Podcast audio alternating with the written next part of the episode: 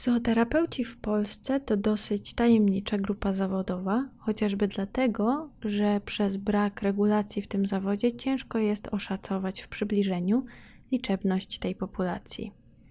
W swoim badaniu przyglądałam się tytułowym blaskom i cieniom pracy w tym zawodzie, czyli obszarom zasobowym i trudom, których praktycy doświadczają. Zanim przejdę do omówienia wyników swojej pracy, chciałabym przedstawić kontekst teoretyczny, w jakim owa praca powstawała. Herbert Marcuse, jeden z teoretyków szkoły frankfurckiej, pisze, że praca jest fundamentalnym tworzeniem istnienia ludzkiego. Jest to w pewnym sensie oczywiste. Dorosły człowiek spędza w pracy około 1 trzeciej doby. Wykonywana praca w dużym stopniu nas definiuje, często to w jej kontekście, przynajmniej w jakimś stopniu, tworzy się nasze poczucie tożsamości, poczucie własnego ja.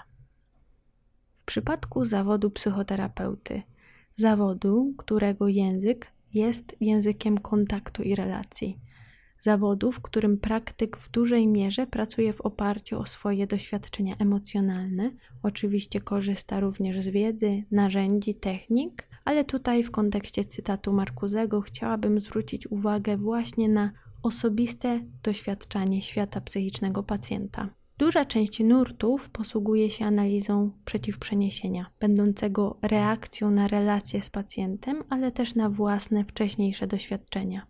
W tym kontekście zawód psychoterapeuty wyróżnia się swoją specyfiką na tle innych zawodów okołomedycznych i zawodów usług społecznych. Wyróżnia się zatarciem granicy między podmiotem i narzędziem.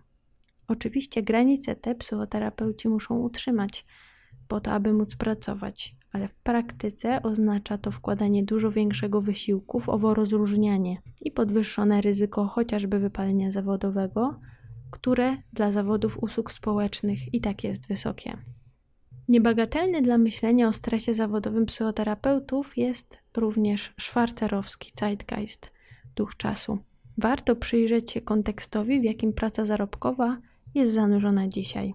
Krótkim zarysem może być współczesna historia społeczeństwa zachodniego, opisana w kontekście organizacji pracy, czyli przejście od tzw. Tak Fordyzmu do współczesnego toyotyzmu wraz z uwzględnieniem jego potencjalnej prekarności, którą na poziomie substancji doświadczenia Standing definiuje jako bycie w stanie 4A, czyli gniewu, anomii, niepokoju i alienacji. Definicyjnie prekaryzacja to proces cechujący się wzrostem niepewności finansowej i brakiem stabilizacji życiowej. Wracając do historii organizacji pracy. Symbolem fordyzmu jest taśma produkcyjna, przy której pracują niezwykle wąsko i konkretnie wyspecjalizowani pracownicy, realizujący tak zwaną naukową metodę pracy stworzoną przez Francisa Taylora. To, co kryje się pod spodem Fordyzmu, to fakt, że taki typ zatrudnienia wiązał się z szeroko pojętym poczuciem bezpieczeństwa, które w kontekście stresu zawodowego jest ważne. Nie należy Henry'ego Forda za to i jego przedsiębiorczość hołubić, ponieważ był jednym z głównych propagatorów antysemityzmu w Stanach. Postfordyzm, czasami określany mianem toyotyzmu, to z kolei przeciwieństwo owego poczucia bezpieczeństwa i stabilności. Ten typ etyki pracy to gotowość do ciągłych zmian w obszarze zawodowym i osobistym. To konieczność i gotowość do nieustannych zmian kompetencji, miejsca do życia, planów na przyszłość, wizji siebie i najbliższego otoczenia. Wszystko to poddane ma być neoliberalnemu rynkowi kapitalistycznemu, którego filarami są ciągła zmiana i niepewność, zawoalowana w psychologiczną etykietę elastyczności. Taki rodzaj rynku pracy, któremu psychoterapeuci zarówno podlegają, jak i obcują z jego konsekwencjami w gabinetach terapeutycznych, może być znaczący dla jakości życia zawodowego.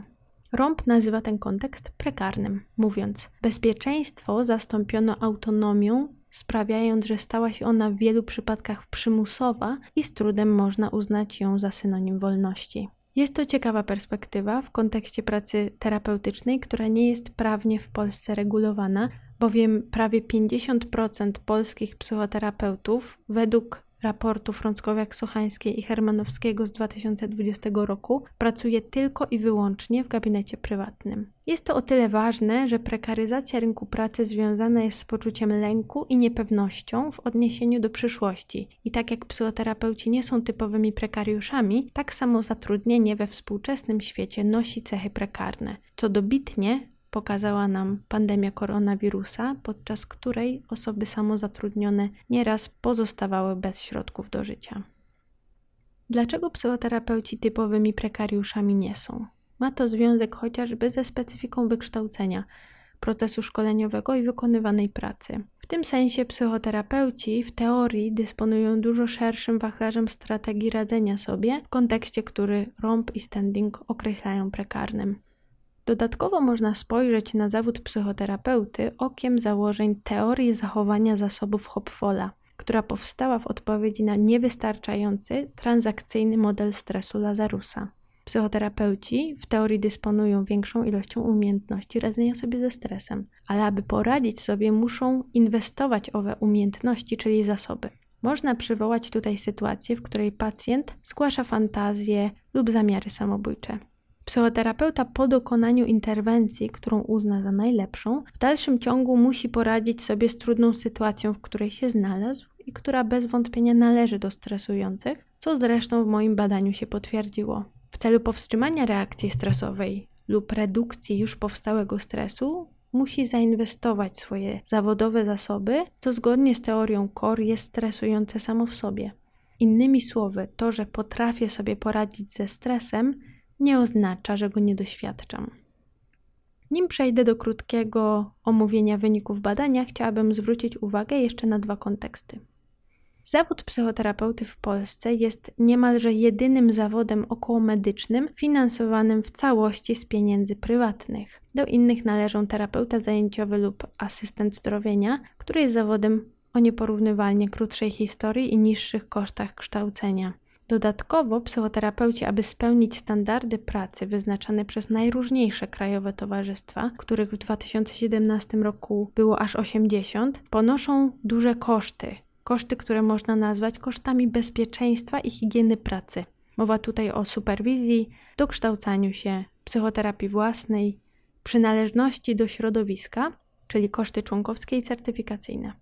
Może również dlatego pod względem certyfikacji psychoterapeutów Polska na tle międzynarodowym wypada bardzo słabo, bo jedynie nieco ponad 40% badanych przez suszek psychoterapeutów posiada certyfikat jednego z uznanych krajowych lub zagranicznych towarzystw. W moim badaniu certyfikat psychoterapeuty posiadało 30% badanych, a 25% było w trakcie certyfikacji tym kontekście, podczas analizy wyników mojego badania, niepokojące było to, że część badanych sprawiała wrażenie, że nie rozumie, kim jest psychoterapeuta certyfikowany w Polsce. Badani mylili certyfikaty ilościowe świadczące o zakończeniu procesu szkoleniowego i zdaniu egzaminu w prywatnym ośrodku szkoleniowym z certyfikatami krajowych towarzystw. Dlatego podczas analizy populacji badanych odpowiedzi wskazujące na certyfikaty ilościowe były pomijane.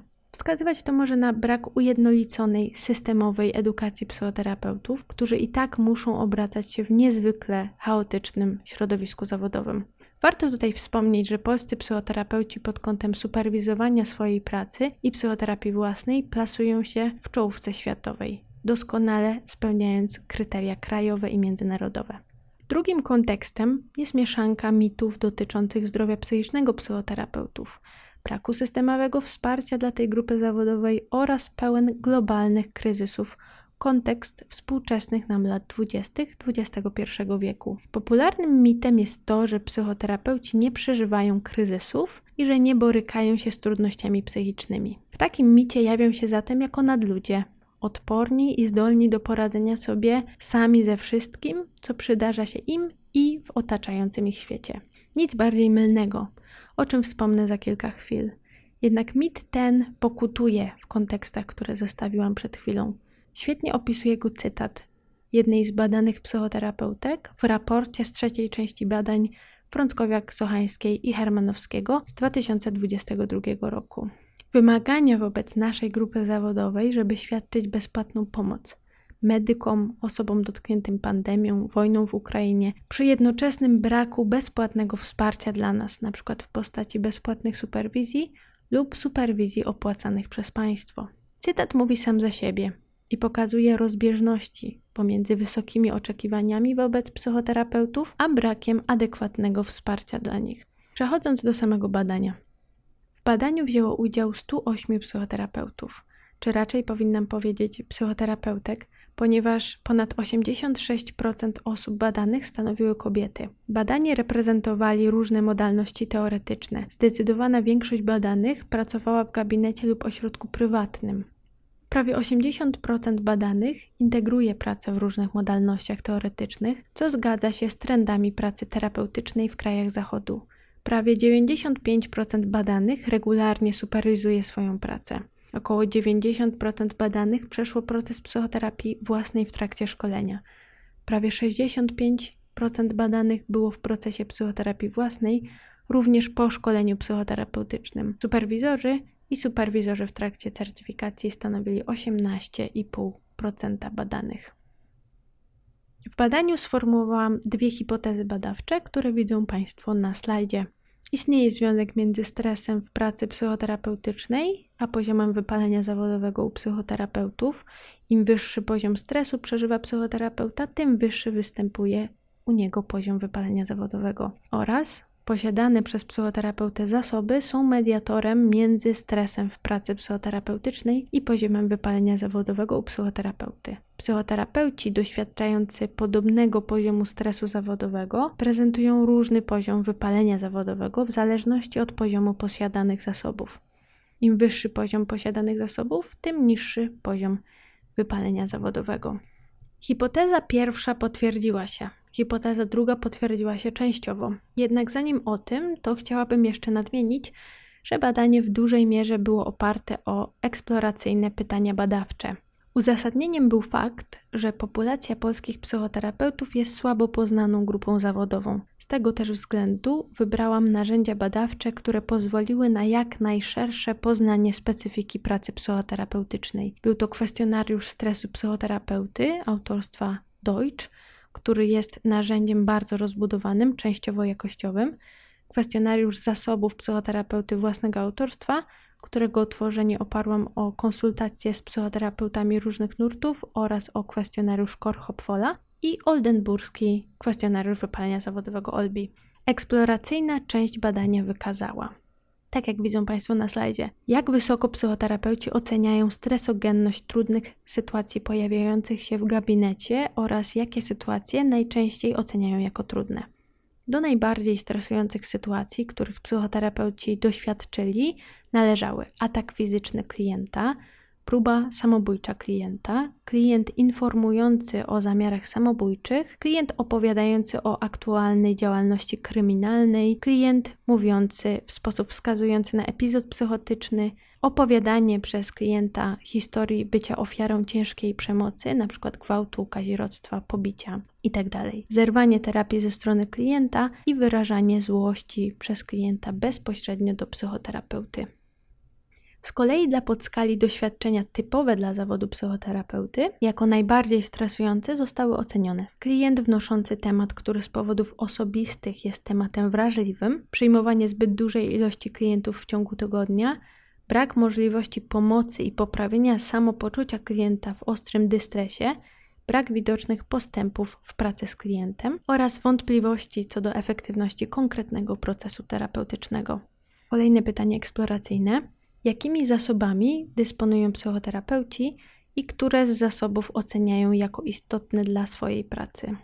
Na podstawie uzyskanych wyników można stwierdzić, że psychoterapeuci dysponują częścią najważniejszych dla swojej pracy zasobów w wysokim stopniu: korzystanie z superwizji, szacunek do klienta, zaciekawienie drugim człowiekiem. Są jednak takie obszary, które psychoterapeuci oceniają jako niewystarczające pod kątem zasobowości. Należą do nich m.in. odpoczynek i regeneracja, umiejętność krytycznej analizy własnych hipotez terapeutycznych, higiena codzienności, czyli higiena snu, higiena psychiczna, wspierające środowisko zawodowe. Z owych deficytowych obszarów wyłania się obraz psychoterapeutów borykających się z problemem nadmiernego zmęczenia, którzy niekoniecznie są w stanie zapewnić sobie odpowiednie warunki dla zachowywania pełni zdrowia. Dodatkowo psychoterapeuci wydają się powątpiewać w swoje możliwości krytycznego myślenia, w pewnym sensie będąc podatnymi na samorozwojowy rynek, który jako społeczeństwo zdajemy się introjektować. Wiedza w takim kontekście jest konsumowana w celu redukcji poczucia bycia niewystarczającym. Dodatkowo psychoterapeuci zdają się odczuwać niewystarczające wsparcie płynące ze środowiska zawodowego.